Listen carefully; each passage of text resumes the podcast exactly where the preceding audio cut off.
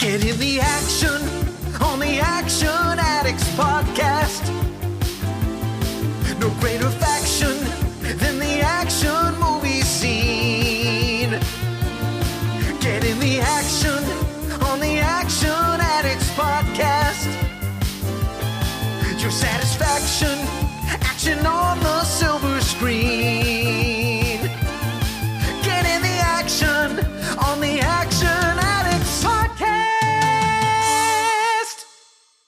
Hello, ladies and gentlemen. Welcome back to the show. My name is Scott Wiley, your host, and you are listening to the Action Addicts podcast. As you will have seen from the title of today's episode, we are going to be discussing the Arnold Schwarzenegger James Belushi classic Red Heat. And this film is actually celebrating its 35th anniversary here in 2023. Which is actually kind of nuts. Red Heat isn't actually a film that I have any particular like nostalgic affinity to in the same way that I do a lot of other Arnold Schwarzenegger films. The first time I watched this film, I remember, even though I can't really remember when that was, but it's not one that I grew up watching on repeat like so many others. Part of that is just because we didn't own it, and part of that I think is because neither my dad nor my granddad particularly hold Red Heat in that high levels of esteem which I think is true for a lot of people. I think Red Heat is one of those films that, on its own two feet, it's actually a really good time, and it's something that I feel like perhaps has been undervalued simply due to its association with other films that are either directed by Walter Hill or star Arnold Schwarzenegger, or even, to be honest, some Jim Belushi films. As you'll hear me and my guest for this episode discuss in a moment, it should have been a slam dunk, but due to a couple of little niggly issues, I feel like it just isn't quite what people wanted. But I definitely feel if you were to rewatch it, you might be surprised at how much more you enjoy the majority of the film at anyway, as I did, and I'm looking forward to you guys hearing exactly how that went. Because my guest for this week is Mike Fury. And obviously, I'm going to let him do his introduction, but honestly, if you're into action films, you probably don't need an introduction. I was so happy that Mike was gracious enough with his time to come onto the show. Again, you're going to hear him say all this anyway, but Mike has a lot of accolades in the film industry, but he's probably most well known these days as the author of the Life of Action books, where he sat down and interviewed many, many, many stars, stunt coordinators, directors, and people that make action films what they are. And they're big, beefy boys, these two books. And I own both of them, and it was quite an interesting and surreal experience to sit down with the author and uh, just get to chat about Red Heat of all things, which was his pick, by the way, which I will let him explain in just a moment. So, thank you once again to Mike for coming on to the show. I'm very much looking forward to having him back, and maybe we'll chat about something that has uh, a lot more martial arts in it, because I feel like he'll have a lot more to add. But this is a great, shorter conversation. So for those of you who are enjoy the shorter episodes, celebrate now. And whilst you're celebrating, sit back, relax, adjust your headphones if you're wearing them, because we're about to swap over to the me of the past so that you can listen to the two of us talking about Red Heat. And I think you'll enjoy this one. So I'll see you for the outro.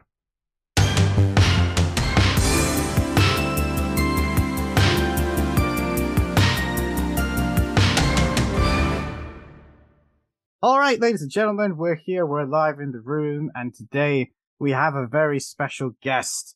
And I have been looking forward to this episode for a while because we seem to be having a really good string of guests at the time of recording. The Marshall Teague episode went out and I teased somebody else. Well, this isn't that someone else. This is someone even more special. This is Mike Fury. How are you doing, Mike? I'm good, thanks, Scott. How are you doing? I'm doing great, thanks. It's uh, it's not freezing cold in here anymore, No. uh, which is nice because my wall heater has been on the on the Brits, but it's working this evening, which makes recording much easier than it has been previously. Sometimes. Yeah, I think I think uh, considering where we are in the year, we're we're not doing too badly in this country with the weather at the minute. So we'll we'll t- we'll take it while we've got it. Exactly. So, for those who are perhaps not as familiar with your work as I am, he says, with your published books around him, uh, would you care to tell people a little bit about yourself? Uh, yeah, sure. So I'm um, I'm a journalist and an author, and I guess my you know the stuff for which I'd be best known would be uh, my Life of Action books, volumes one and two, which interview uh, actors, filmmakers, and stunt people from all around the world, um, and just kind of really trying to uncover and pick apart their um, their kind of their backgrounds, their lifestyles, their careers, and kind of look at the journey and the the trajectory they've gone on to get to where they are today. Um, so that's been a really fun thing to do. I've written for magazines and online as well and appeared at, um, festivals and had the opportunity to do like expos like Comic Con and things like this, meeting people and talking to people. Um, I've worked in film as well, doing some stunts and things like that. So, you know, I've had a really well-rounded, um, series of opportunities to, to, to work in this, in this field. Um, and I'm really passionate about film generally, but specifically action and martial arts cinema has always been from a young age you know, any of us that love uh, those movies, I'm sure can relate to the first time we saw, you know, whether it's Van Damme or Jackie or Bruce or any of these guys. So, um, I guess what I just did was, uh, you know, I was, uh, influenced a great deal at, at, a very young age and then had the opportunity to kind of take that ball and run with it and then take me to where we are now with doing the life of action books and so on. So it's, uh, yeah, no, it's a, it's a great subject that I'm very passionate about and I love the opportunity to, to talk about it, to talk about it in the books and talk about it with you today. So I'm very grateful for you inviting me. Yeah, man. I mean, it's, it, it was one of those things where, and I, I am going to have to give a shout out to another former guest, also journalist, very passionate about film, Matthew Essery. It was always been in the back of my mind to have you on as a guest. But when I was trying to sort something else out unrelated to this, Matt was like, why don't you just ask Mike if he knows? I was like, oh yeah, I can do that. Mm-hmm. and then yeah, that was just like, why don't I just ask Mike? Hi, Mike, and and and we started talking, so that worked. Yeah. But um, yeah, it's great. I think one of the things that, funnily enough, I got a, a DM.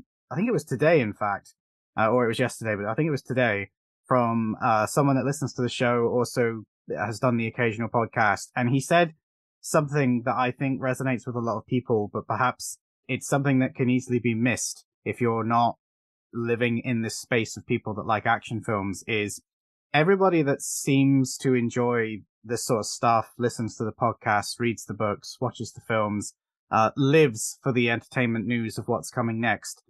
They seem to all, for the most part, get along and like supporting each other.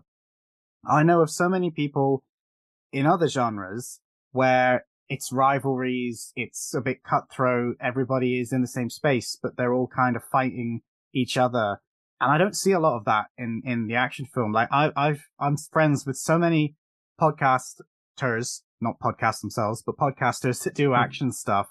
And, you know, if you reach out to people that make these films, quite a few of them are more than happy to chat with you. And I'm including yourself in that as from the journalism point of view, because we also had uh, Alex Rallo on way, way back. And, you know, he does journalism for on his side of the water. And it's one of those things where I don't think you get that in a lot of other fields. I think it is quite unique to action film, and I think it's partly because it is quite a niche topic. You know, it, it, however yeah. many of us there are, we like to make sure we're all still here. Yeah, and I think there's a there's a respect that comes. Maybe it's the martial code, whether or not you personally train in martial arts. You know, there's that kind of code of respect, or maybe it's um, subliminally fed to us through the films we watch. That this kind of um, this this kind of approach. But yeah, no, I, I hear what you're saying, and I, you know, I mean, I'm much more of a casual viewer of things like um, horror or sci-fi or things like that. You know, I like those films, but I watch, you know, kind of um, fewer definitely compared to something like action. But I would say definitely my experience echoes what you just said, which is that everyone's really friendly and whether it's, you know, even on like a studio level, if you can get to those guys and sometimes it's just more insulation of managers or people around them through to the indie world, everyone's super friendly. And quite often you find what's interesting is from an, from an action background and this could be, you know, Hollywood filmmakers who came from a, a stunt type background, they're all uh, super humble. So look at like, again, you know, we uh, talked, I think before um, we were recording about um, John Wick or these kind of films. Filmmakers like JJ Perry, Chad Stahelski, the 87Eleven guys, they come from a stunt background and they're super friendly, super chilled. And maybe you wouldn't get that if they were from a more traditional, a, you know, non-fighting combat background. So it's an, it's an interesting kind of um interesting character trait, I guess, to kind of to to to, to explore. Yeah, no, I, I agree. Even even years before I had a podcast, I found it funny that people that worked in the stunt space were more than happy to just chat with people that were interested. I I remember, and oh, I'm trying to think when this was, probably 2013. I've had Heidi and Renae Moneymaker on my friends list. I've chatted with both of them, and that was back years before I did this. I mm-hmm. mean, there, there was other stuff going on at the time I was trying to do, but I just find it so interesting that people, as like you say, especially if they're in the stunt world, it's like, yeah, man, let's let's let's just chat about this stuff. Uh, yeah. You know, on YouTube right now, you've got the uh, corridor crew people with their stunt react videos, and so many of them are so happy to just really take the scenes apart. And one of them even uh, they had on quite recently, their original uh, stuntman, whose name is escaping me, he even said like, if people leave a comment on my Instagram, I will answer your questions. I probably shouldn't because it takes a lot of time, but I do. Yeah, yeah, and yeah. Yeah, no, it's good, man. That's that's nice. It's nice to have that appreciation and that. I think it's that it's that community um, sense, and you know, uh, some of these guys even you know, yeah, they're they're they're super geeky into film as well. So you'll get filmmakers who are crafting films and working on stuff, but then you know they go away in their free time and they're you know they're geeking out over films like us. So it's it's it's, it's a good thing. Speaking of films, yes. when we were discussing about what it was that we would like to do an episode on, and we had many options, you mentioned that it is a specific film's anniversary. So, I, would you like to tell people what it is? Yes, gladly will. So I was just racking my brain over what we could talk about because, yeah, as you say, we had a lot of options. And for some reason, I don't really know exactly why, I'm super into anniversaries of stuff. And this could be anniversaries of films, anniversaries of music, you know, certain records or bands you like, that kind of thing. And, um, so I'm kind of, I guess my radar is set to that, like I often kind of pick, pick up on that funnily. Um, and what the one that I noticed was Red Heat, and it's actually I think it's this year is the um, 35th anniversary of Walter Hill's Red Heat, starring Arnold Schwarzenegger and uh, Jim Belushi. And um, I just thought that would be one that's that's an interesting one because it's probably not the most talked about film from any of those guys. You know, if you talk about Arnie, you're not going to. Red Heat isn't in probably the top five of things you'd even no. think of if you think about Arnie. Um, and equally, Walter Hill, you know, he's one of my uh, favorite directors, actually, probably my number one favorite director.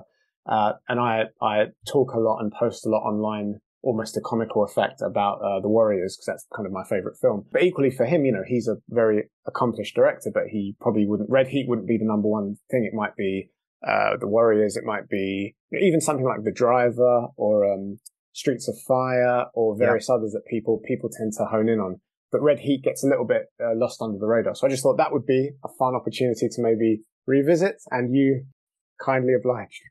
Yeah, I mean, I think I said this to you off screen, uh, off screen, off uh, off recording, but it's one of those things where I know I'd seen Red Heat, but it's not one that I've rewatched to death, especially of Arnold's uh, list. And most of the Walter Hill films that you just listed are amazing. I know another one a lot of my American friends love is Southern Comfort. And uh, for me, The Warriors is always going to be the top Walter Hill film. I was introduced to that film in sort of the early 2000s and I've loved it ever since, as did all of my friends. It's, it's a really odd film that somehow managed to transcend time despite the fact it is so very clearly 80s. It is kind of a weird thing in that regard. But yeah, Red Heat is one of those films that I remember liking, but I wouldn't say I loved. So when you mm-hmm. suggested it, I was like, well, I've actually been thinking about rewatching that one for a while because A, I have a bigger liking of Walter Hill films in general. I, you know, it, it wouldn't have meant anything to me if you'd said Walter Hill at the time I watched it originally. And also, film has changed so much that what we once took for granted, now we start to recognize as being a lot more special than we gave it credit mm-hmm. for. So I was really, really uh, curious to see what my reaction would be for this. But before I start talking, what's your personal opinion on this particular film? So I, I actually, I, I really like it. It's definitely, it's, it's got its flaws and it's not, um, it's, it's imperfect. And I think every, interestingly, everyone involved, if you go back to any archive interviews or comments from any of the guys involved, um, they do, I think, Arnold critiques, particularly bearing in mind for anyone that doesn't know, this is a um, this is this buddy action genre, obviously made more famous, I guess, in kind of the earlier part of the 80s throughout the decade and then into the 90s. Maybe in comparison to other famous buddy action, um, action and action comedy, I should say, it's probably not talk, again, not talked about with as much, um, high, high praise for various reasons. But what I like about this, uh, in a similar sort of way that I like 48 Hours, although I don't probably like it as much as 48 Hours, largely due to the Nick Nolte Eddie Murphy um, duo. Um, what Walter Hill tends to do with these films is he doesn't lean too hard into the comedy, and I like that. And he's, you know, I like that his films are very. He's often described as like terse, no nonsense, minimal dialogue. They're quite kind of straight ahead films, and this one in particular, Red Heat, it's there, it, it is quippy at times, and particularly from B- the Belushi character is the kind of um, you know smart ass American cop, and then there's the stoic Russian cop played by Arnold. But it's it's more, I guess, it's played more naturalistically and more like this guy is making fun of the other guy or making little jabs at him. But the film itself, the content around them, the story, the characters, the the drug dealers, the violence, it's all fairly straight ahead and that in a similar way that 48 hours was. So I guess what I mean to say by this is there are probably more fun, lively, jokey versions of the buddy action genre, whether that's Bad Boys in the 90s or, you know, uh, other films. But what I like about this is that it's quite straight ahead. It's actually quite dark and gritty in places, edgy with the violence, uh, you know, outbursts of violence, which Walter Hill's famous for. So all of that taken into account, I, I, I enjoy it and I think it plays quite well today. What did you think, Scott? For me, it was a case of I couldn't remember if I actually remembered exactly what happened. And the answer to that is no, I didn't. The bits I remembered really stuck with me. But I, but it's interesting because my memory is it's a Schwarzenegger film. I really like Schwarzenegger. His bit worked for me and that still held true. I was genuinely surprised for someone that is often accused of not really acting in films he does in this one. He doesn't just use his default accent. He tries to actually come across as if he's someone from Russia. He speaks some Russian in the film. And he, you know, he, he really makes an effort to try and have different mannerisms to just, by that point, what would be the typical Arnie muscular hero.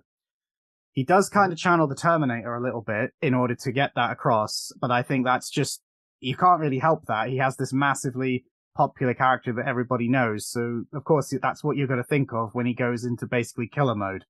Belushi as a cop is like, well, that's a no-brainer. I mean, the amount of times I've watched K9 growing up, I lost count of. So seeing Belushi as a cop was like, yeah, okay, these, this is match made in heaven.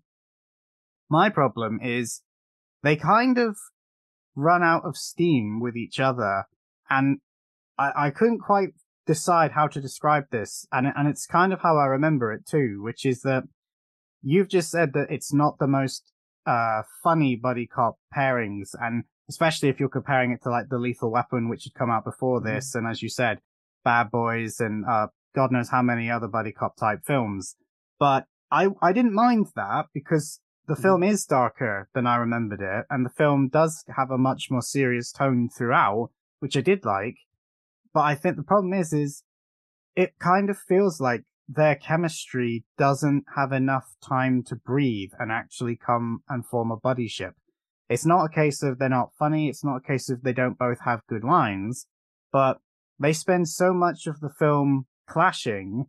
And then it's like all of a sudden they've decided that they care about each other and then they don't. And then the film's over and you're going, wait, what, what, what, what? They just started to bond and now it's over. Like I, I feel like there was either some stuff cut that kind of of those two actually being buddies, you know, or it was just, you know, some of the pacing was just off. But I feel like the end result is the first half or even the first two thirds of the film work really well. And then their relationship just isn't strong enough to make the ending work for me. Hmm. Yeah, no, interesting point you make. Uh, I definitely see that. Um, I do suspect as well that maybe things were cut. Um, but what one aspect of it that I actually quite liked, especially revisiting more recently, is it feels like because bearing in mind, I guess as well, we should um, contextualize as well this political context, the background of particularly American Russia. Yeah. At this po- at this period where you know neither side would have um, at least, well, they, they wouldn't have perceived each other particularly well. And certainly in through um, the kind of the media lens, you know, America's perception of what Russia is like or what Russians are like. And I'm sure the envisioned view of what, how would Russians perceive Americans or a Russian coming over here. Um, they kind of, it, in that sense, it's, I, dare I say, it's slightly more progressive view for an action, for yes. an action movie yeah. of the late eighties. Um, of, you know, this, uh, obviously this, uh, kind of monosyllabic stoic Russian guy who does kind of thaw to some extent throughout the, um, the film, or at least, um, thaws to his new partner. Um, but what I did like, and it kind of addresses uh, in a way some of the things that you just said, is that they don't. It, it he doesn't completely thaw in an unrealistic way to be suddenly he's you know eating hot dogs and making jokes with his new buddy partner. Yeah. They they kind of reach like a mutual understanding, working towards a common goal, and, and recognize in each other certain qualities like they're both no nonsense cops. Like you know Jim Belushi might be he's kind of the the the generic perception of kind of a, la- a lazy cop probably in a way, or like catcalling women a bit, or, you know, eating junk food, things like that. But he's a very, you know, determined, you know, uh, straight ahead cop that wants to, you know, catch the bad guys and, and look after his, um, his fellow cops. And in a way, without the, uh, without the junk food, I guess, with the, with the, uh, protein shakes. And that's Arnold's character too. Um, but they recognize these qualities in each other, um, and they kind of reach like a mutual understanding it feels like by the end, you know, that has been achieved, but they, I wouldn't say they particularly like each other. It's no. like they, they, you know, it's kind of like a handshake or a pat on the shoulder and then it's literally goodbye.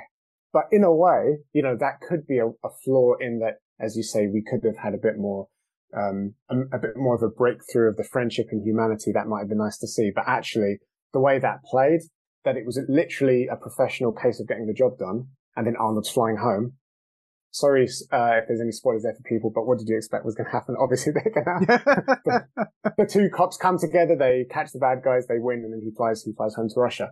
But there, there's a mutual understanding and a respect, and maybe you know, maybe I'm making too uh, big a point out of this, but maybe there would be some sense of understanding of the other side at that time that you know Belushi's worked with this Russian cop and kind of gets a bit more where he's coming from, and um, and the the Russian cop has kind of seen more of a, a tapestry of people and culture and things in America during his time there than when he first showed up, put a coin in the wind up TV box and watched porn, which you might remember that bit and says was it capitalism.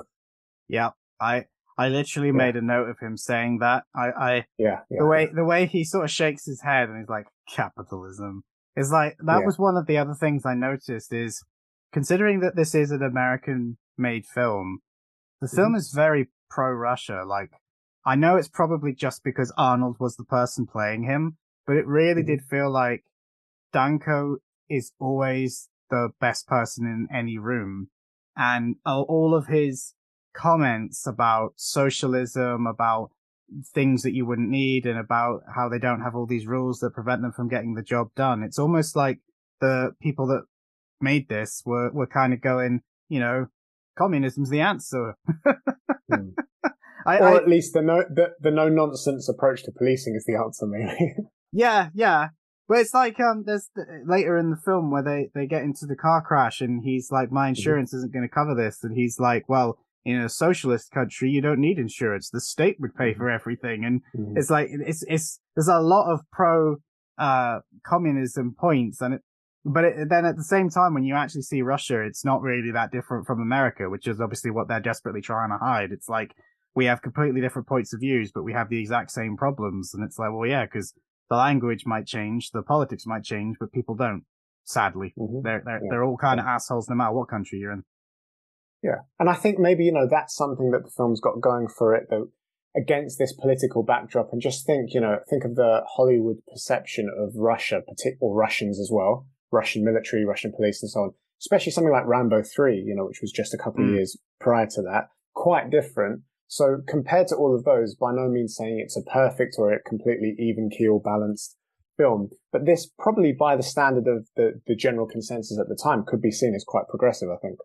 Yeah, yeah, no, uh, it's, it's certainly an interesting point. I mean, I think, like you say, when you factor in the time period and for the younger people listening, remember that this would have been decades before social media existed and before 24 7 worldwide news coverage was a thing, people didn't have exposure to other countries and other cultures the way that we can do mm-hmm. now mm-hmm. if you choose to. And uh, this probably would have been many people sort of looking at this going, is this what Russia looks like? Is this what mm-hmm. Russians actually like think and feel? And, you know, it's, it, it comes down to that, that first meeting where he's wearing his uniform and obviously all the cops see it and they're, they're like, he looks like a glorified postman. And you just like, really? But it, it is just that, you know, of all places to go, Chicago is like you couldn't get further from what the sort of ideals that uh, Schwarzenegger's character has. And obviously, you know, someone else that I always forget is in this. Like I'd totally forgotten is Laurence Fishburne, yeah, and yeah. his his character is just basically there to just screw them over as many yeah. different ways as he can. And again, I love the fact that as the film went on, Danko was like, "Yeah, we we have people like this in Russia and in, in the Union. It's yeah, it's it's not that different, realistically speaking. Yeah, but no, as you say, it touched on it. It's got a great cast here. Laurence Fishburne's great. It's funny because I think that was that would have been back when he was called Larry. You know, I tell my time periods of it's like pre Larry and post Larry, which became Laurence. Like it's like the uh, like early nineties or mid nineties, he became Laurence. But then, so when you watch the film now, obviously going back, the credits will say Larry, but then any like marketing materials, or if you bought the Blu-ray or something, it would say Laurence. But that's nice. It's like a little. When was he Larry? When was he Laurence? he changed his name. But um, but yeah, great car. You got him. You've got uh, Peter Boyle. I'm a big fan of. If anyone's seen uh, the Friends of Eddie Coyle, that's a big one I recommend. Uh, one of my favorites. Um, Gina Gershon. You've got some good, you know, good good character actors in there. But just now, when you said about the first scene when he came in looking like a glorified postman, what I thought you were going to say was the first scene in the um, Russian steam rooms where you get Arnold in a, a thong kind of thing walking around. That's, that's a good opening, I think, and, uh, an interesting way to show the character, you know, in, in, the very first moments of the film. Yes, I, I did like that opening, opening, uh, sauna, bathroom, gym. It was, mm-hmm. it was almost like someone said to Arnold, what would your dream, like, vacation spa look like? It's a giant gym with a built-in sauna with a load of bathhouses. You can only wear the smallest towel and that's it. And the women will mm-hmm. wear nothing. This sounds yeah. like a great weekend away. Because I did make a note of the fact that the men are covered, but all the women that just seem to be there to lay in the bath are not. Mm-hmm. Indeed. And you can top it off by punching someone in the face. Yeah. Yes. With the, with the, uh, the rock that's on fire. Yeah. And I, yes. I, I, I also uh, the next scene where he goes into the cafe, and I love that whole sequence because the build up, the tension, the camera angles, but also when that guy stands up to try and attack Arnold, anybody else would have done a wrist lock, would have just pushed him, would have punched him, but no, this superhuman man picks him up over his head and just slams him into the chair next yeah. to him. And I just remember thinking, Jesus Christ, he's suddenly gone Hulk mode. Where did that come from? it, but it certainly makes you go, you don't want to mess with this guy. Yeah. I think a lot of those traits is quite funny. It doesn't always, it's like, look, being like, you know, semi naked in the opening scene, it's not necessarily, well, it's not within the realms of reality, although it would be if he were, you know, infiltrating this den where the bad guys hang out. Kind of like Van Damme, I think in Maximum Risk has a similar. Um, mm. similar environment like that. But obviously, what it does do, look, you're showing your action hero physique. You're showing that he's a mean man that that means business. Um, he walks in, he's completely outnumbered. Everyone's kind of eyeballing him. Um, and what's funny about it is, as as you may know, um, I think Walter Hill. I read that Walter Hill wanted Arnold to be less of his superhuman persona and actually vaguely more normal looking for this role. And so Arnold did slim down the thing is, he's still massive. And, you know, only um, normal giant Arnold could make slightly less giant Arnold look small. It's like if you go back to earlier films of The Rock, you know, The Rock is like the size of a house now. Go back to, um, like, uh, Welcome to the Jungle or any films like this. Yeah, Walking Tall. He's relatively like slim, but I mean, he's still massive. By a normal person standard, he's massive. But it's the same thing with Arnold here. If that's a slim Arnold, then, you know, I don't know what to say. No, I, I, I thought that as well. Um, one of the things that I liked is they established that he is still capable of being dangerous in hand to hand. He's a good shot. He's former army. He got trained in Kiev. If you don't know, they they don't mention it much. uh, but the thing that I like is they also very subtly start to tell you that that's not why he's the captain. He's very intelligent, and throughout the film, you get li- these little moments that inform you that although he is, you know, he's this massive man, his brain is his best weapon. And he's, you know, he, he's really good at chess. He likes mm-hmm. puzzles. I mean, I, I almost feel like there, like I said, if there has been stuff cut, like there probably was more of that because uh, it's the sort of thing I can just see uh, a, a producer looking at and going, "This is this is boring." Well, I don't I don't want to see Arnold Schwarzenegger play chess. I want to see him throw people and shoot people in the head. You know? yeah, yeah, yeah, yeah, yeah, definitely. But no, those are nice, like nice traits, and I guess it does it sets it apart a bit, or at least attempts to set it apart as being slightly more thoughtful, at least, uh, you know, from the point of view of the character. Um, and then I guess particularly in contrast to this more slightly oafish American cop, it, it shows this guy's a bit more of a thinker. And, you know, I think it does get that across. At least we've, we've remembered those moments and those small peppered, uh, character traits throughout. So it's obviously made an impression. Yeah, no, a hundred percent. I mean, yeah. it's, it's, it's pretty obvious what they wanted the character dynamics to be. And I don't know how much of Belushi's lines were scripted versus him just improving because he mm-hmm. definitely has more lines than anybody else in the film. Um, some of them funny, some of them not, but that's, you know, it's humor, it's subjective. But I do like the fact that we get a Russian introduction sequence and then we essentially get an American introduction sequence. The two scenes, whilst they are eventually going to be related to the ongoing story, you could view them as individual cases, which is definitely what they want you to do. And I like that because although it establishes early on that they're different, they are both good. It's sort of like that Tango and Cash thing where it's like they both have completely different styles, but they both have ridiculously good success records.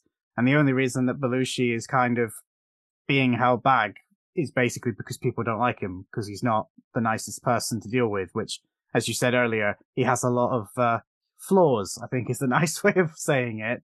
But when he actually, you know, takes it seriously and they do that bust with all those armed uh, suspects, he's just as good, just as fast, and he's the one that catches the guy that gets away and has a shotgun. And it, it, it it's a really nice way of demonstrating like it's not the same as what we've just seen, but this works. This these guys do get yeah. the job done, and yeah, it's it's it's not as easy as it sounds to do that. There's lots of other films that have tried, and one character always feels better than the other, and I don't think that that was their intention. Whereas in this one, I think partly because Walter Hill, but he just knows you know how to make them different enough while still keeping them equal. Yeah, no, absolutely, and uh, you know the fact that I guess what's sewn within the story is, of course, they both lose partners. So we, we open the film with, um, Arnold trying to catch this bad guy in Russia. Um, and, you know, very, a few cops are killed, including Arnold's partner. And then he, you know, they subsequently track the bad guy to Chicago, which is how he ends there in the first place. And then, um, of course, Belushi loses his partner in, in, in, this kind of tragic shootout, which again, I think with, um, with Walter Hill's direction, particularly his kind of his his gunplay and the way he coordinates those sorts of scenes, it's often quite shocking and gritty. And there's there's these sorts of bursts of violence that you could be quippy and having banter and jokes one minute, and then suddenly it all kicks off and there's violence the uh, in, in in the next moment. And you know he does that very successfully throughout his career, and I think that does lend itself well to this, where you know particularly when the two guys come together they will have moments of um, of banter and jokes and talking, and then suddenly, you know, they go through a doorway and it all kicks off and and all hell breaks loose. And that's quite a quite an effective way to again. What I like about this is it's not it's not too funny, and I, but I mean that in a good way. That there are quips and there are jokes, and maybe some of them don't work as well, some of them don't land, but there's enough to get the. Um, I guess it feels a bit more like a a more naturalistic relationship between these two guys. One a bit of a clown, and one who's probably not very humoured, but it kind of works in, in, in that context. Yeah, but I, I also think that some of Belushi's lines weren't supposed to land deliberately because yeah, yeah, yeah. He, you know he's not he's not trying to be amusing from a point of view if he wants everyone to laugh. He's just sort Mhm. of he's saying shit that most people wouldn't get away with. Is is the long and the Mhm. short of it. And he, you know, if you say anything back, he's a cop, so that's probably not a good idea. Mhm. Um, but yeah, no, you're right. Like they do the humor perfectly. I mean, Ar- Arnold has always been great when his dialogue is lessened, and we we talked about the capitalism, but he has another one with the police captain where he's like, "How do you deal with the stress of managing all of this?" And he's like, "Vodka." It's like the captain gives him all that dialogue, and he just says one thing back, and it's the funniest bit that you remember without a shadow of a doubt. I agree with you. Like when they go to the prison and they extract that guy, everything was going swiftly, and, there's that little voice in the back of my head going, "Well, there's still a fair amount of this film left, so I'm guessing this isn't going to work somehow." And even though I I knew something was going to happen, I really liked the way that ambush was done because Mhm. instead of doing what I've seen in so many films where the camera shows the audience the assailants, the camera does the opposite, and you see them as civilians or security guards is what they're actually imposed, you know, uh, pretending to be. And by the time you've registered that they're not, they're clobbering Arnold over the back of the head, and uh, he's getting his face pushed in. And it, like you say, the way it just suddenly bursts out into violence really, really quickly. Then his partner or Belushi's partner gets shot, Ridzik, and then he's not even there, which is actually something I kept waiting for it to come up. Like I kept waiting for that moment when they would get really angry at him that he had essentially wandered off because he was, you know, stressed. And um, that never came, which I thought was, on, on the one hand, surprised me, but I didn't miss it. Like I didn't need an entire sequence of them just yelling at him, knowing full well he's going to work with Arnold anyway. But I love the mix between heightened realism and the grittiness, because like you said, Walter's style has always been more grounded and has always tried to stay close to reality as best as you can. I mean, four people beat the crap out of Arnold and then he's up again like in the next sequence, but they do at least show you that he's been bruised. He keeps those bruises throughout the rest of the film. And uh, that really wasn't the style at the time. I mean, I can remember, you know, there, there were actors in the 80s that used to have it written into their contract how many times they were going to get be allowed to be punched. And then you've got Arnold Schwarzenegger, one of the biggest action actors at the time, just getting routinely beaten up. It happens a couple Mhm. times in the film because that's reality. You you know you're not going to take on five people and win, no matter how good you are. Yeah. And if you remember, um, the, uh, the, the finale with the bus chase, so they quite apparently quite deliberately didn't want a car chase. That's a bit, you know, it's been done before where we, we, we've seen it. They also thought, particularly Walter Hill thought, somebody of Arnold's frame and stature, it would be fun, kind of fun and funny to put him in a bus. It's like this huge, enormous vehicle. And then they, of course, have a kind of like a, um, a standoff with the buses. But, you know, in, in that scene and that sequence, you know, Arnold gets battered about as well. So to, to your point, you know, he gets a massive head gash and he looks Yeah. quite wounded. And then even when things, you know, inevitably spiral towards the kind of showdown with the bad guy, it, it's, it's that Walter Hill Western sensibility of stoic, men of few words, just shooting the shit out of each other. And it doesn't, you know, doesn't rely too much on witty one-liners or, you know, things like that. It doesn't sugarcoat it too much. It's, it's very, it's I, don't know how to describe it other than it is what it is. It's like two guys just firing off rounds in each other, you know, getting closer and closer, walking towards this, you know, beautifully shot, uh, nighttime train track with the smoke and everything. And it looks very cool. And it's, um, it's quite, you know, it's quite, if you compare it, as you say, to some of the heroics portrayed in other things or knights in shining armor and, you know, uh, funny one liners, it's actually quite bare bones and, um, Yeah. grim, I would say.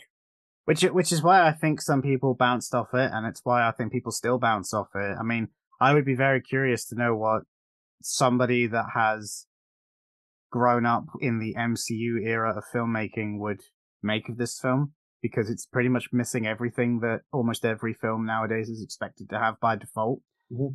Um, and yeah, that, that last sequence, and I know we're jumping around here a bit, but this is quite an old movie, guys. So I hope you've, you know, I, I, I we always talk spoilers on the show. I, I, I'm not going to keep telling people that, but um, yeah, and I- I think it's fair to say with a with a, a fairly formulaic plot like, as as this is, you kind of know what's going to happen. But Yeah. also, what we're saying, I don't I don't think should detract from enjoyment. You could still hear everything we're saying, then watch the movie and enjoy it. So hopefully, Yeah, no, people do that. Exactly, because although the there were bits of the film that didn't work for me, what did work for me all the way through was how the film looked, how it was shot, how it was lit, and the choices that were made with the camera and that end sequence especially. I mean, a I I can't actually think of another film that has a bus chase. You know, that in and of itself was great to see. I love the stunts. I love the bus going through and just destroying everything.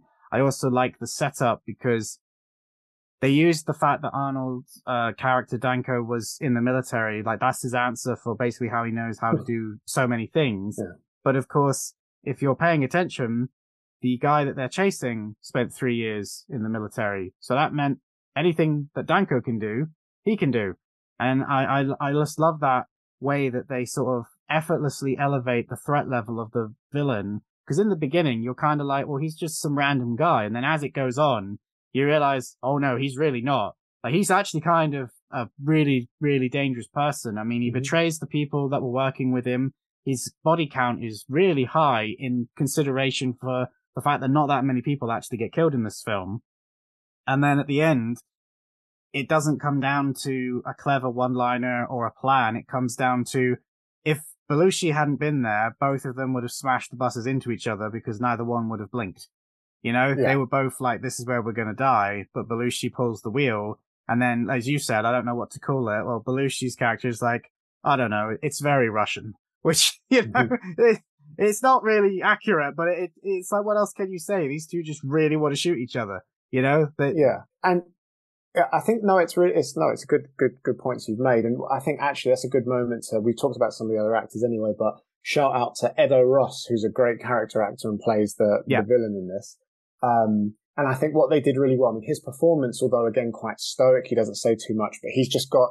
He's, he's got a good face. There's a, a, an actor friend of mine uh, called George Russo, and we we talk about this. We say good face, like a good, you know, like a good character face. When you just see that kind of like carved from granite look on screen and you're like, that is a good face. Like we, we know immediately who that guy is. Usually a villain, let's face it. If, you know, not necessarily the prettiest look, but it conveys what they're supposed to be. Um, and with the script and everything, this guy's, he's a really nasty, loathsome villain, which is what you want from a piece like this. Um, you certainly want, uh, adequate screen time to get to know who this person is, who the adversary is for our, you know, our hero, or at least our anti-hero.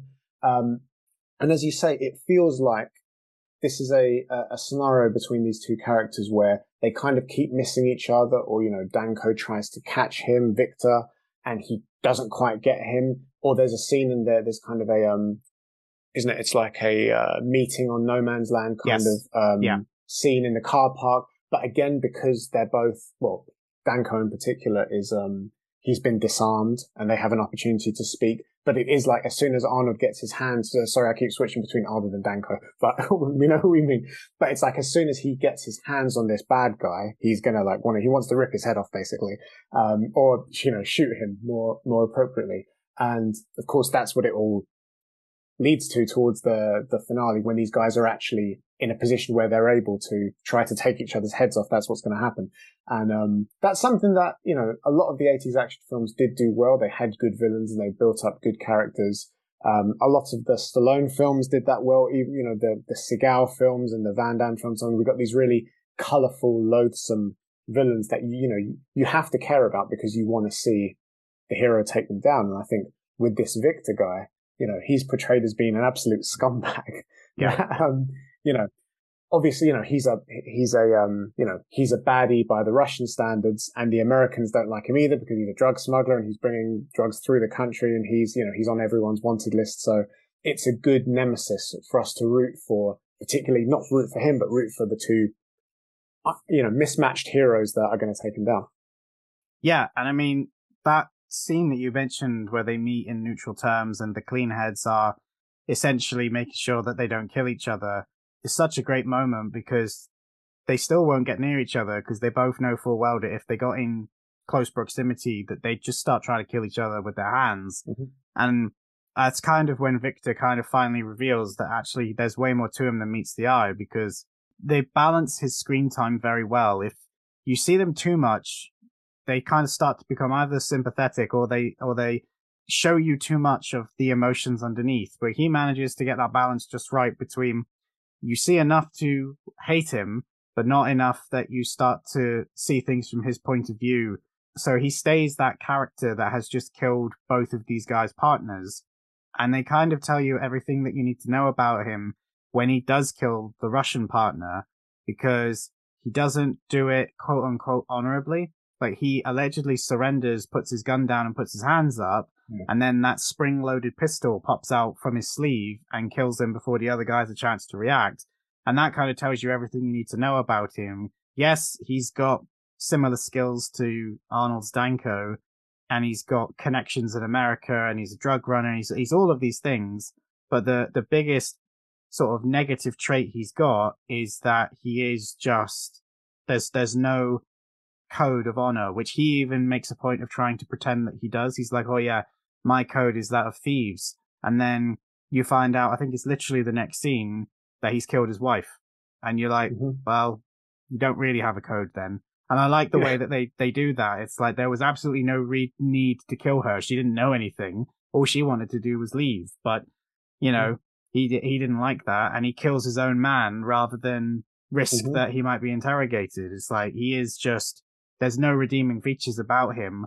But Mhm. like you said, the actor that played him did a fantastic job. And yeah, I, I did make a, a mental note of thinking that I, I'd be hard pressed to find a role where he's probably playing a nice, friendly individual that makes people smile. Actually, fun, funnily enough, well, he played, you know, he was in Universal Soldier as well. I don't know if you remember that, but he played the, colonel, the colonel. So it was that kind of goody esque, but he's, I, I, I don't recall seeing him as like an ultra clean cut good guy. I mean, in that, he's more like fodder for the Unisols because as soon as, you know, to go off topic slightly, as soon as Dolph goes nuts yeah. and starts killing everyone, that's when, you know, he'll be in the, in and amongst the, the pile of bodies. So it's Yeah, more like an I- I was gonna say, I, placement. I don't remember that colonel being entirely honorable either. Like, uh, because he was like on board with the whole. Reanimating dead people Yeah, and yeah, yeah. keeping them again. Yeah, yeah. Yeah. he, I wouldn't necessarily call him a good guy, but I do know what you mean. and he's not, and he's not like the villain of the piece, but he's No. probably like not a very nice dude. Um, but um, but yeah, that's funny. One one thing I forgot about as well, which we just came back to me as we were talking, is apart from all the um the body count at uh you know that which is Victor's doing, he does of course in that car park scene. I think he he says to to Danko, "You killed my brother." Yeah. So it, it gives the impression that there is a long history of bad blood between these two. That you know he's picking off partners, but obviously Danko's done something, some rate, you know, it's an interesting thing when you actually, you know, it's, they're quite subtle points that you kind of, you know, bury in the back of your mind as you're watching these. But what you're doing is you're inserting and incorporating small details about, you know, maybe there was some, another raid's gone wrong years before or six months before or something. Danko's gone after Victor and something else has gone wrong and Victor's brother was killed and there's all this history. So they're really subtle points. Obviously, they probably didn't design these things for us to be actually talking about it at length, a small detail like that. But it does give some insights and some details about the characters and at least the history between these two guys and how how far back the bad blood potentially goes. well, uh, there's a scene, I can't remember if it's before or after. Yeah, I can't remember because I, I think it's when they're going into the car to chase the wife, so it must have been before actually. But Danko tells um, Belushi's character that, that he killed his brother six months ago. Mm-hmm. Uh, because I, I, I Oh, remember. because I remember thinking, oh, in fact, I've got a, the note is right in front of mm-hmm. me, which is, was that the beginning scene? Because there's quite a amount of time between him escaping to America and them finding him. So is that the guy that dies on the staircase that is with him when Arnold walks into the cafe? Is that what they were saying, or is this some other character that happened off screen? I found that a bit unclear, but I, I, I, feel like that's what they were trying to say, but it doesn't come through very well. No, I, I didn't. I didn't uh, make that a connection between uh, the guy at the cafe, but I would have thought it's just something off screen that's happened, some past beef, you know, Yeah. some past raid uh, potentially. So, but yeah, it does. I think ultimately what it does, it serves the job to communicate again. This isn't just like a random case. This is No, no. personal between both these guys. Yeah, no, because like you say, um, I mean, you know, it wasn't designed to be overthought. The only reason why I wondered if it was the guy on the stairs is because when Victor and Danko meet, they clearly know each other, they hate each other, they've got this personal beef. But when they meet in the cafe, they don't act like two people that know each other. In fact, Mhm. Victor tries to pretend like they're just regular Georgian people and you Mm-hmm. police are harassing them. They don't even know each other's names. So that's what made me wonder. But either way, it doesn't actually matter, but it was just, you brought it up. Yeah. but yeah, but no, it's, it's fun. This is the fun details that they probably never thought in a million years people would be actually having a, a lengthy conversation on. But it's fun to, to pick it apart a little bit. yeah, man. That's, that's, that's what we're here for. We, we like to promote, but I also like to, you know, if someone wants to go into the nitty gritty, I can. It's Yeah. just, you know, death by a thousand cuts. Yeah, And, yeah, but definitely. it, it it's kind of like I know that some people, especially if you watched it these days, probably wouldn't be a fan of uh, the nurse Mhm. because it's a guy dressed up as a woman, Mhm. and there are some terms thrown around by some of the other characters after that that I suspect people would get really grumpy with. But I would Yeah. remind people that this film was made in 1987 and came out in 1988. So Yeah. give it give it a little bit of slack. yeah, and I think well, unfortunately, a lot of these things, when you do revisit them, especially if it's not been seen for a long time, you forget these things. But then you go back to them, and you're like, oh god, some of this stuff doesn't sit too well by today's standards. But yeah, I think viewing it, trying to view it at least in, within the context in which it was made, um, you know, that um, I guess that's kind of the only way you can do it now.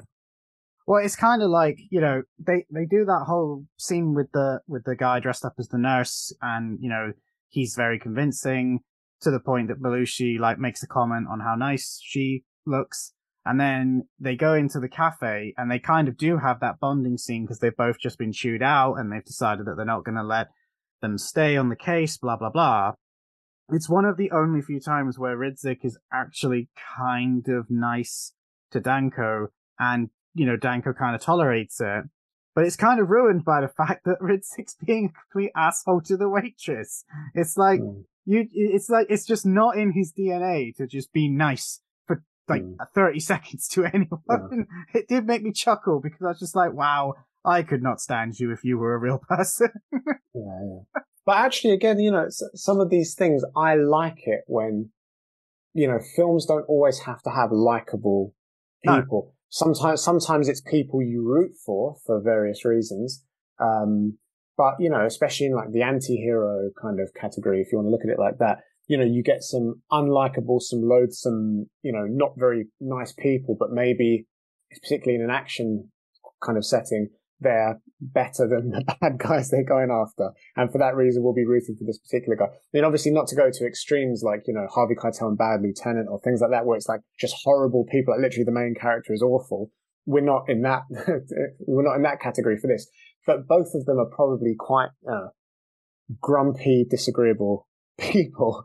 But in this case, they are fighting for the greater good. So we kind of, we, we, we grant them a pass. But as you say, any, um, moment of niceness is offset by some shittiness as well. Well, it's like uh, Danko lets the wife go because he, you know, he has to basically bre- break the news to her that she's like the latest in a long street in a long uh, stream of women that have been deceived by him, Mhm. and that you know he's just using her, and the fact that she still ends up dead is really like it kind of is depressing. Uh, you know, there's no other way to put it. It's like he warns her, you kind of get attached to her, and then she dies anyway. And don't get me wrong, you know, I, I like it because it's not nice. And like you say, it's not a, a particularly pleasant world to be in, to be honest, which maybe is a Walter's reflection of the real world. Like, yeah, life shit, in it? Deal with it. But, and then at the same, and at the same time, that's when we get introduced to Arnie with a 44 Magnum asking who is Mhm. Dirty Harry, which I found hilarious. Yeah, because and again, remember what's funny is at the time they, uh, I, I believe at least, I mean, clearly this is primarily going to be Americans watching the film and laughing at that joke, but with the uh, with the restrictions of the media in Russia, a lot of the a lot of the uh, Western movies and stuff were not were not seen, or at least they were seen through um, you know bootleg VHS tapes and things like Yeah. that, where the Chuck Norris films and Clint Eastwood films and things like that. So actually, maybe it's a bit of a joke to that. You think who the hell wouldn't have heard of um, Dirty Harry? But actually, these guys would not have been. But then when he gets the gun, he's very capable. But he insists that the Russian gun is still better. Yep. I, I also, and, and I know this is an unfair uh, thing to say because it was every film back then did this, but that revolver has six shots. He managed to Hmm. fire that thing a good 20 times before he finally thought maybe I should reload it. Yeah.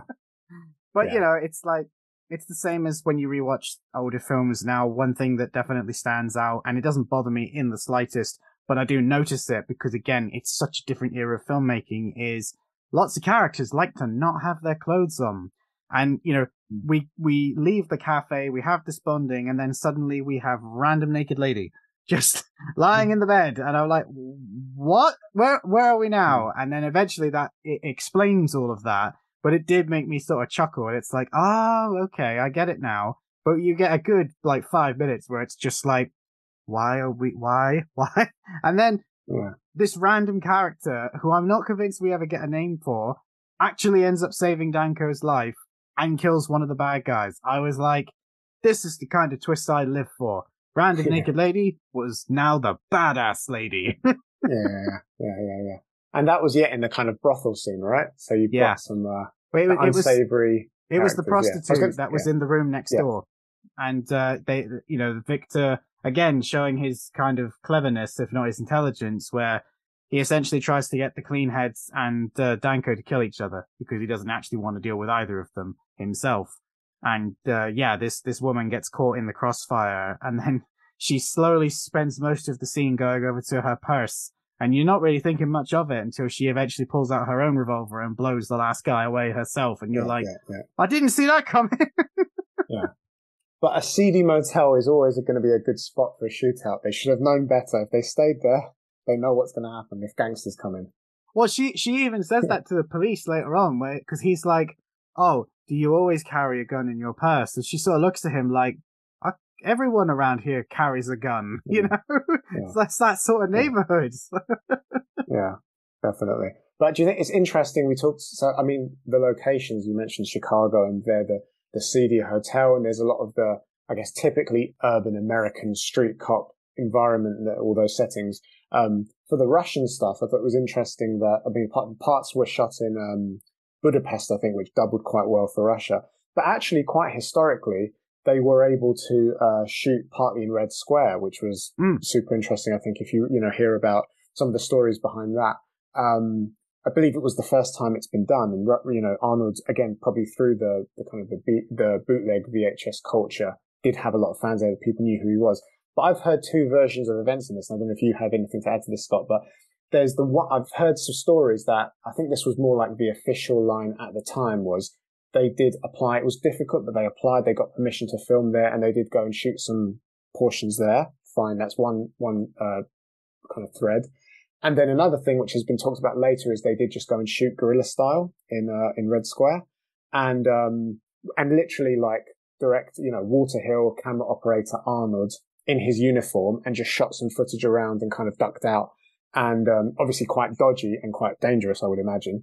But um, there's, or, you know, who knows? Maybe there's a combination of the two things. They did shoot some parts with permission, but then some parts they shot guerrilla style. I don't know the the truth. We'd have to ask the people in question. But I just thought it was interesting that there are these kind of two versions of the events. That they, on yeah. the one hand, I've heard that they did get did get permission.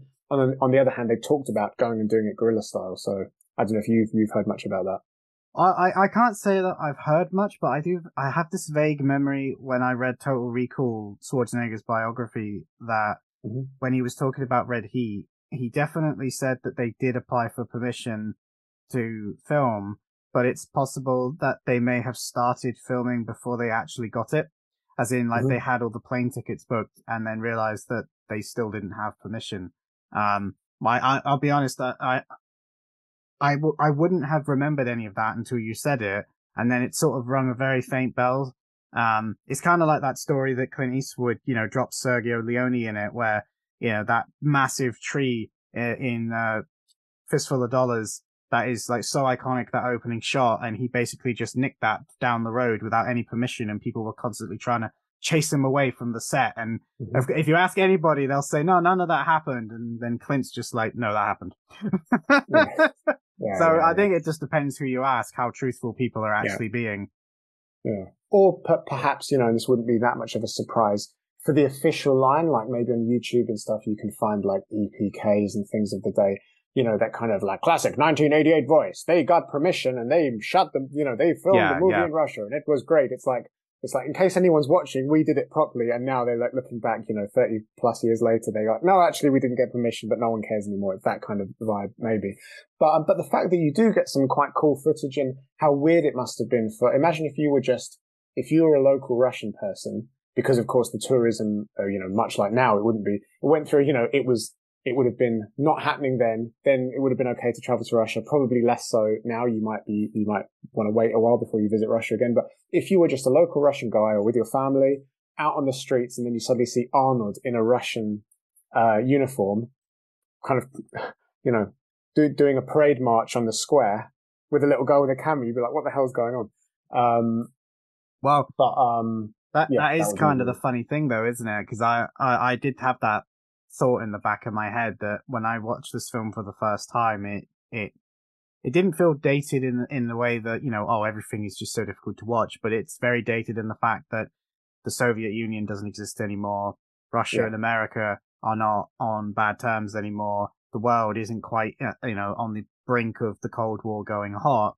And now I'm watching it in 2023 and I'm sort of going, huh, this film suddenly doesn't feel quite so dated anymore. Uh, we, we, we've gone through like a weird yo-yo effect, right? I didn't want to yeah. like speak out of turn before, but it felt like a bit like, you know, there's a period of time, even if you watched this five or 10 years ago where it would have seemed quite dated. And now yep. the, the distance at least doesn't feel, I mean, clearly it's not the same as it was then for many reasons, but it's, yeah, it's probably more alike now than it was even a few years ago. Sadly, I think that is accurate. it, it is a shame too, because Victor actually has one of my favorite lines in, in the film, which is, you know, when he's trying to have that philosophical debate with Danko about, am I really that much of a bad guy? And he turns around and says, you know, we're talking about a country that survived Stalin. A little dope isn't going to hurt anyone.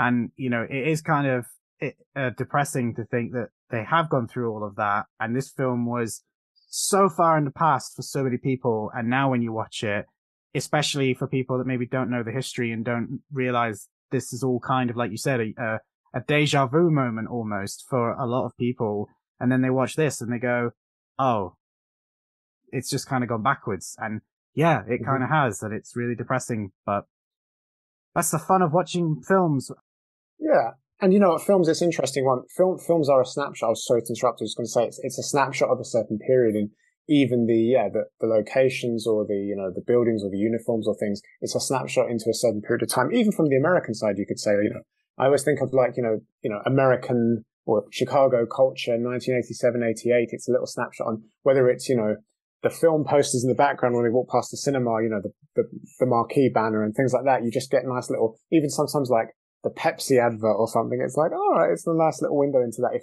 for those of us who are either not born or too young it's a fun little reference point.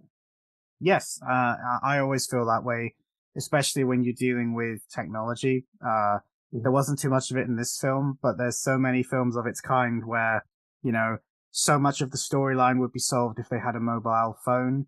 And, you know, their, their, their computers require weightlifters to move them around because they're ancient 1980 systems. And you, you know, you try and show that to the younger generation now and they'll be like, what are those? It's like, that's a computer like, no, it's not.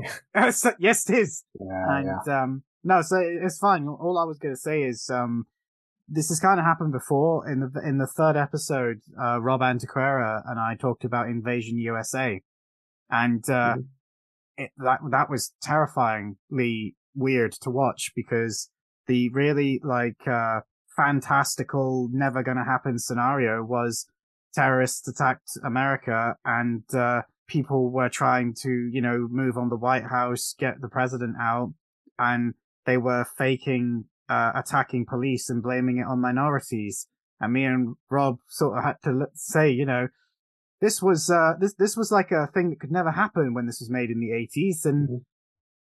now I'm kind of like this could almost be a documentary. yeah, yeah, crazy. And you know, sometimes even for action films, that's one thing that I try to I kind of try to push back against with like life of action and these kinds of things is, you know, not all of these films, but some of them can be quite smart, or at least the people that make them are smart, you know, smart filmmakers, smart script writers and so on. And you can infuse, you know, some social commentary or some aspects of thought process into these films. So even on the surface, they appear like kind of like brainless kick back and have a beer and a pizza type action films, which you can enjoy them on that level and there's nothing wrong with that. There is often, there's a lot more going on. You know, if you actually look a bit deeper below the surface, there are some interesting insights. And maybe as you say, when you go back to these more period action films or, or snapshots into a certain time in history, that's even more compelling or even more, you know, even more riveting to look at because you see those stark differences or similarities with what's happening now. Yeah, and to be honest, I, I, would agree with you. Like you say, it's it's it's definitely not every film, but I've I've said this previously. Well, I think I've said this a few times, but I know I, I literally said this with Master P the other day, where a lot of people kind of look at action films and just kind of write them off because they've made a lot of assumptions about what they're going to view and therefore don't kind of engage with it. And it's kind of like what you were saying a moment ago with, you know, oh, you know, there's that bit with his brother and oh, there's that little bit of dialogue. Like we both watched this film and there's still little things that we've pulled out of this that whether it was intentional or not, we've done that. And I wouldn't necessarily say that this film is actually a particularly good example of what we're talking about. And we've still managed to do that with just mm-hmm. dialogue bits. And there are other films where so much of what's happening is a reflection of what the director is trying to deal with or say, or perhaps what they're going through, what the writers are going through. And like you say, there's so many of them that feel like a time capsule of what they were dealing with at the time. You mentioned another great example, even though it's totally over the top, but with Rambo 3, you know, the amount mm-hmm. of times that film's been brought up because they're freedom fighting in a country that they then later went back to in a very different way. And it's one of mm-hmm. those things that people sometimes, especially with history, have this really annoying tendency to be like, well, that's, that's history. Why do I need to know about it? And you think, if you actually looked at history, you'd see how many people have made that mistake and then repeated the mm-hmm. mistakes that have happened before. Mm-hmm. And uh, I feel like action films do a really good job sometimes of demonstrating that, especially in this world that's obsessed with remakes and reboots. Yeah, and definitely, and I think it's it's not a bad thing to critique either way. Like you know, you can watch these films, and um, sometimes you know they might make some interesting points, or you know, be a bit thought provoking in a way. But then you can also critique them, like maybe some of the more, you know, uh, lately, you know, right wing type 80s mm. action films. They might be a bit easier to criticize, but you can kind of you can again try and view them in the context in which they were made. Um, it, it, you know, it's fascinating in a subject, um, for, for a subject, uh, in its own right. Like the, the first blood, you know, original first blood versus like Rambo 3 and how, how far that arc's gone and it's gone in a kind of a crazy direction. You know, even, um, obviously Rambo, uh, well, first blood part two was, I, I, I would say it's kind of stepping in that direction, but it still had, I, I would say the, the essence of the character was kind of in the mindset of the First Blood, you know, uh, way, way of approaching a certain anti-war sentiment, uh, anti, you know, anti, you know, American conflict. But then obviously he goes into crazy action mode and kills everyone and goes down. And then Rambo 3 went, took it even further. And then there's got, there's other things that happened, uh, late, elsewhere in the franchise. But yeah, when you look at these, you can critique them. You can, uh, you know, you can hold them to a higher kind of standard and that's not a bad thing to do. But it's, yeah, I mean, it's endlessly fascinating if you actually look at these. And again, not viewing them as just kind of dumb action films, there are, uh, there are interesting points to be, to be gleaned from and good and bad, I should say. Yeah. And I, and I also want to stress that if you do just view them as dumb action films, there's nothing wrong with that. Yeah, you can, there's nothing wrong with kicking back, have a beer and, and enjoy, you know, uh, enjoy Arnold's killing several people. yeah, hundred percent. I, I think my only frustration is when people do that as an excuse to just not watch them. And it's yeah, like yeah, if they're if they're not your type of film, that's fine. There's lots of films I don't watch because mm-hmm. I know I'm just not going to enjoy them. But I don't then go out of my way to sort of insult that type of film. And that seems to be something that people are more than happy to do with action films that maybe they wouldn't be comfortable doing with, say, a rom com or mm-hmm. a horror film. You know, it's like for some unbeknownst reason, action films just don't seem to get that level of respect that a lot of other types of films do. Yeah, and I think there's probably, you know, it's probably part of it is like a, a perceived arrogance or a, a macho, you know, outward kind of um, approach, particularly with the the 80s films and some of those, you know, the larger than life action stars. Then the perception of the the American government, foreign policy. If you want to, if you even want to interconnect all these things, that's kind of where a lot of that comes from, I think. But versus, as you say, rom-coms and things a bit more innocent, a bit more, ah, it's fine. You don't, you don't want to, you know, but even if you don't want to watch it, you don't have to bother yourself with the, uh, with the attitude of a, of a rom-com versus action. But, um, no, it's interesting. But I wanted to speak on the action space specifically because, um, you know, me being into the, the, the stunt world and life of action and so on, I just wanted to, to mention, which quite prominently features in the credits, which is nice, but the stunt coordinator and second unit director uh, of this film called Benny Dobbins, he actually, you know, he died sadly, uh, making the film. And I think the action, as you agree, we, we've talked about it quite a lot from the, uh, some of the crazy fist fights and throwing, picking up a guy like a rock and chucking him on the ground and the, the bus chase and the shootouts, you know, in all of Walter Hill's films, the action is great. And this guy, uh, Benny Dobbins, um, had worked with Walter a few times on uh, like 48 Hours, Streets of Fire, uh, Extreme Prejudice, which is another great one that everyone should watch. Um, and he'd worked with Arnold a few times as well. So like Commando, The Running Man as well, and very experienced, like veteran, you know, old school stunt coordinator. But yeah, he, um, sadly suffered a heart attack on the set of the film. So it was his last film, unbeknownst to him. Um, and then therefore the film's dedicated to him. But I thought it was just an interesting, uh, featured. He's actually, I believe, the first name. He's the first name that comes up on the end credits. Yeah, and you yeah, have this nice, interesting shot of Arnold. It's, it's, it's, I think it's quite nicely cut where it's when they say goodbye at the airport. Arnold steps away from camera, and then it cuts to him walking into camera in Russia. It's just an interesting transition, and then he steps in in Red Square and salutes, and the name comes up on screen, which is obviously a, I'm sure a, a big show of respect. But it's um, it's an interesting uh, technical feature, but then obviously it draws reference to the sad story of this guy tragically suffering a heart attack on the set. Yeah, see, I, I knew he passed away, though I hadn't made the connection, or I had rather made the connection, but just didn't make a note of it. Yeah. But I didn't realize that he died from a heart attack. I take it he wasn't that old then. I think that he was like a middle middle aged guy. I think maybe like fifties, sixties. He wasn't, Okay. you know, he wasn't. Um, yeah, he wasn't. He wasn't super young. He, but he wasn't elderly either. He Yeah. was, but he'd been around for a long time. I think he'd worked since like the 1950s in like Western TV shows and stuff. That he was very much like a veteran, you know, veteran stuntman, very well respected as I as I have, have heard and read uh, heard stories about him. Um, and as I say, worked with both of those guys several times. So I think a lot of the the signature action style that we would attribute to Walter Hill with, you know, thinking of those classic shootouts again of like 48 Hours Extreme Prejudice, obviously this one, that's largely down to people like him, you know, uh, actually designing and coordinating that, that signature style of action. And and also some of the Arnold films you just mentioned. There is uh, I've I've kind of mentioned this before, and I think you might have just inadvertently answered this, but it does feel like there was a point where Arnold kind of had his style nailed down, and it worked really well, and then it changes, and I feel like he never finds it again. And every film you've just mentioned was kind of a part of that, and, and that time period.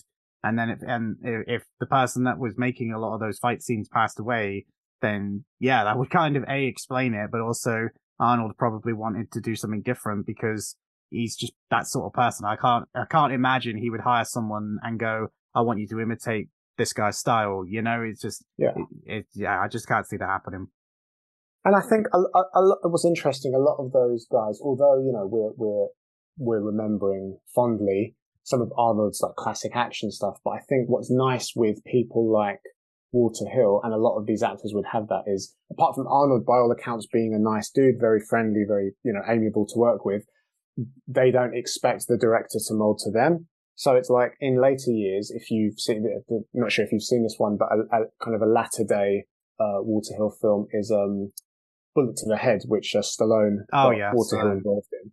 Um, but again, it's like, you know, I don't think it's like a director for hire, you know, get him in and he'll just kind of like do, you know, even for a star like Stallone or a star like Arnold, they very much, they'll obviously they'll bring their persona and dare I say baggage as an action star and what you expect of them as an audience, but they're very much fitting into the Walter Hill template. Um, and the same with Bruce Willis, you know, did an, another one, uh, which probably in the category of um, lesser talked about Walter Hill films that maybe we could cover another time, but Last Man Standing, which is a Oh, great one, yes. kind of a Yeah, yeah. modern day Western. But again, you think of Bruce, think of at that time, this was 96, that was post Die Hard with a Vengeance. So it's like he's got this whole action career behind him. But, you know, he's not trying to do the Die Hard John McClane thing and have Walter Hill, you know, help, you know, get this guy to shoot the camera and stuff.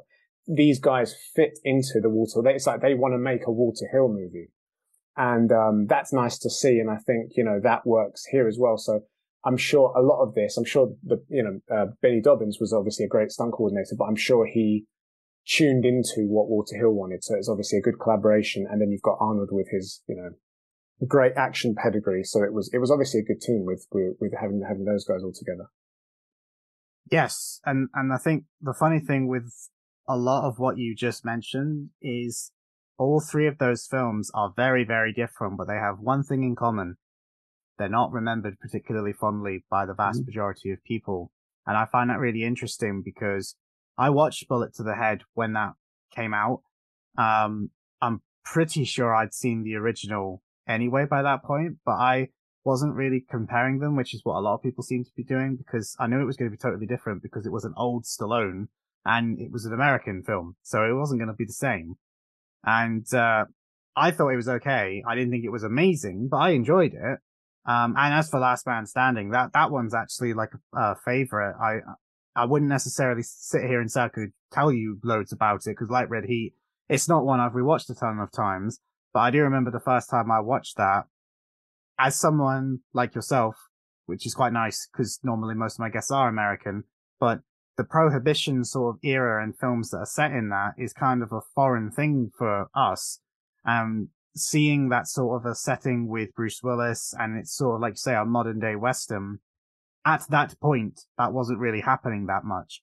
We did mm-hmm. kind of get some later and we had had some earlier in the nineties, but by, you know, from Bruce Willis, especially, no, you know, it was sort of like it was, like you say, he was really, really, really popular at, at that point in time.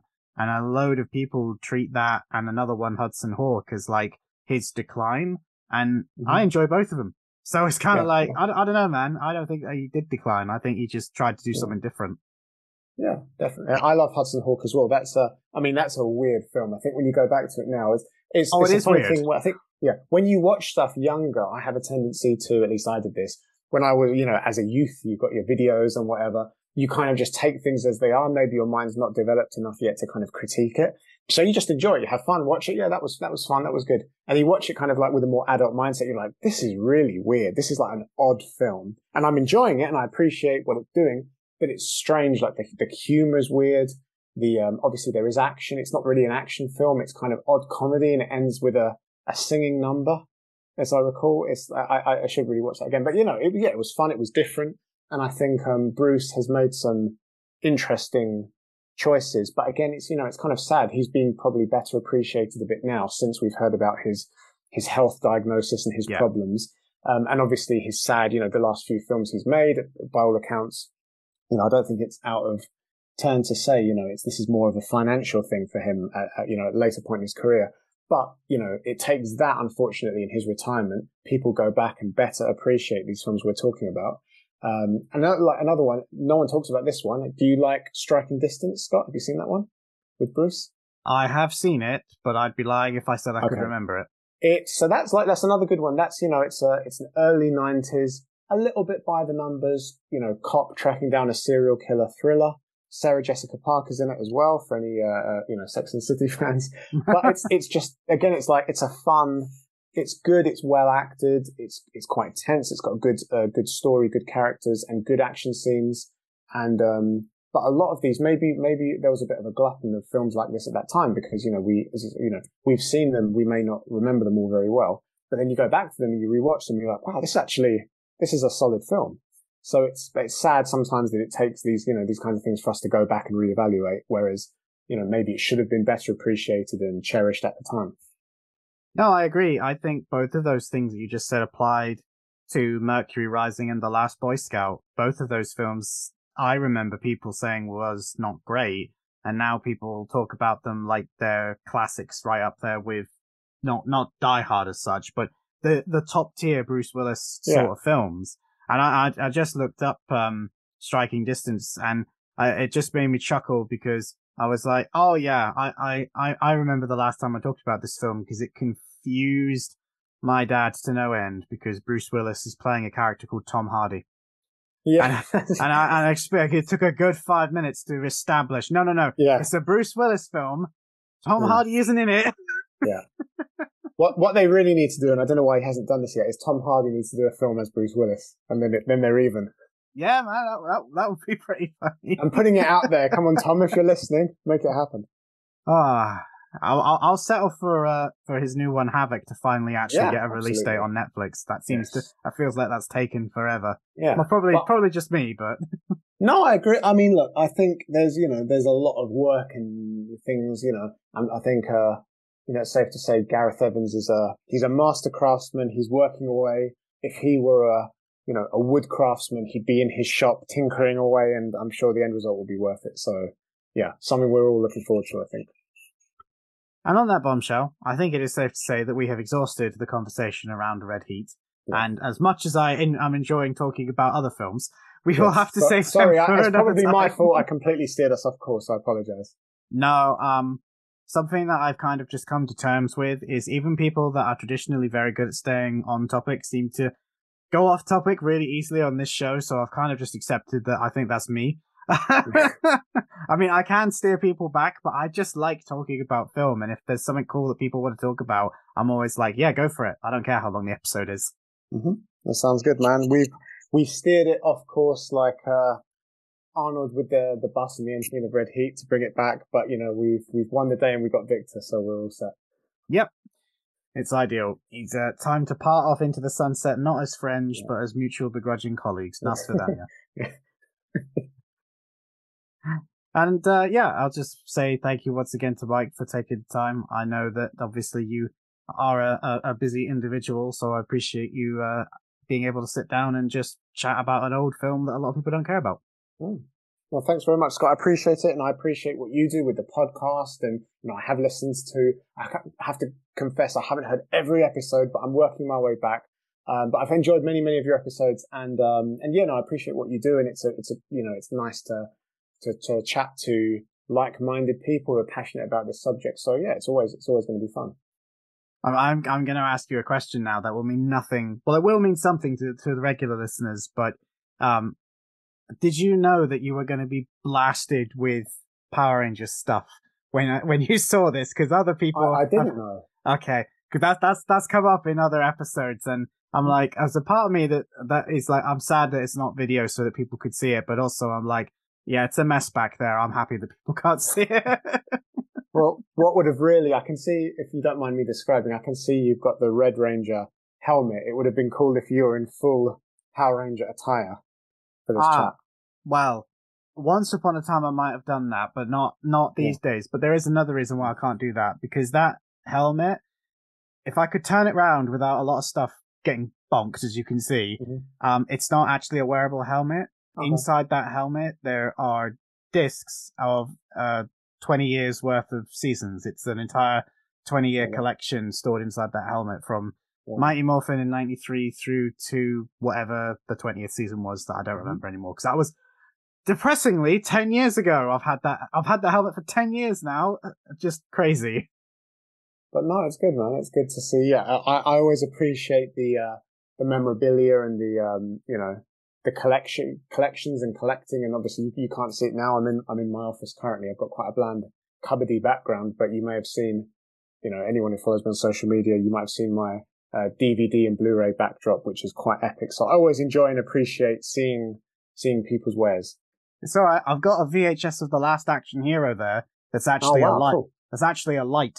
It's not, it's not a workable VHS anymore. It's, it's an Oh, LED okay. light. So that's, Yeah. that's the How did, closest. you, how did you do that? Did you did you put the LED like inside the, the inside the, the case of the tape? I didn't do that, but yes, that is what that is how how it's made. They uh they took the original tapes out and put in LED lights, and obviously with my main light on for recording, even if I turned them on, you couldn't see them. But they it does look cool when it's lit up. Oh, cool, nice. That's awesome, man. And on that bombshell, I shall hand it over to the me of the future to tell you wonderful listeners what is hopefully coming next relatively soon. All right, ladies and gentlemen, there you go. You've done it. You've made it to the end. And thank you, me of the past. Me of the present. We'll take it from here. I really enjoyed that conversation and I loved re listening to it when I was editing it, which is actually something that I genuinely do enjoy doing. I always think that if I like listening to it when I re edit it, then it's going to be a great one for you guys to listen to. It's very rare that I kind of zone out when I'm editing, although it does happen, which sometimes has nothing to do with the episode. I'm just, you know, tired. But in general, if I'm really digging the re-listen, then I think people will dig the episode, and this is one that I think you guys have hopefully enjoyed. As always, if you actually want to tell me that you've enjoyed it, or you'd like to reach out with any questions or suggestions, don't forget that we are on social media. The link to everything is in the show notes of every episode, fingers crossed, but it's definitely in this one. And if you want to find me on Twitter, it's at Addicts Action. If you want to find my personal, it's Psychogold Gaming. And on Instagram, we are the Action Addict Pod, which is what I originally wanted to be on Twitter, but somebody already nicked it. The next episode is going to uh, continue the theme of 80s. And this one is uh, not one that I think people need to rewatch in order to know that they love. I think this one is a stone cold classic. Ironically, its initials are also RH, which I've just now noticed, which is hilarious. So if you uh, think you have an inkling of what it is, let me give you another clue. The reason that I wanted to rewatch this film and then do an episode on it is because one of the main characters of this film was on the podcast recently and we kind of got talking about it. And it made me realize how long it had actually been and that my memory and recollection of it was not perhaps as good as it needed to be. So I was like, I'm gonna fix that. And then I asked my good friend Patrick to come on and talk about it with me. It is, of course, the Patrick Swayze classic, Road House. And I was really, really excited to chat with Patrick about this one, and he was very excited to talk about it. And we had a great time, and I think you guys are really going to enjoy the episode, and you won't have to wait too long for it because, you know, a week isn't that long. uh, we also have basically got all of the episodes now up to episode 50 planned out, and I'm just trying to decide for my own sanity if I'm going to release uh, one extra not in terms of a bonus episode, but in terms of I want to get to episode 50. Like, uh, you know, it's one of those things where once I've got an episode already recorded and ready to go, I'm like, come on, come on. A week is too damn long. Let's do a Thursday release. So yeah, you might get, uh, you might get a Thursday release of the regular episodes. So fingers crossed. I don't know, man. We'll see. We'll see what happens. But either way, the next episode is definitely going to be Road House and look forward to the films that are coming next because oh boy, oh boy, you've got another 80s classic in my opinion in your future. You've got a genre defining early 2000s international film. You've got a web series which I'm really curious to see the reaction to because that one is so out of left field and it's not the only one in the not too distant future either but it's definitely finally the start of covering action stuff that isn't just movies. So, the future is bright, the future is orange, and that's going to be it for this one. I hope you've enjoyed it. My name is Scott Wiley. Thank you once again to my guest Mike Fury for coming on the show. You've been listening to the Action Addicts podcast, and rate and like the show if you enjoyed it. Please, please, please, it really does help. But that's going to be it for this one. I will see you in the next one. On the action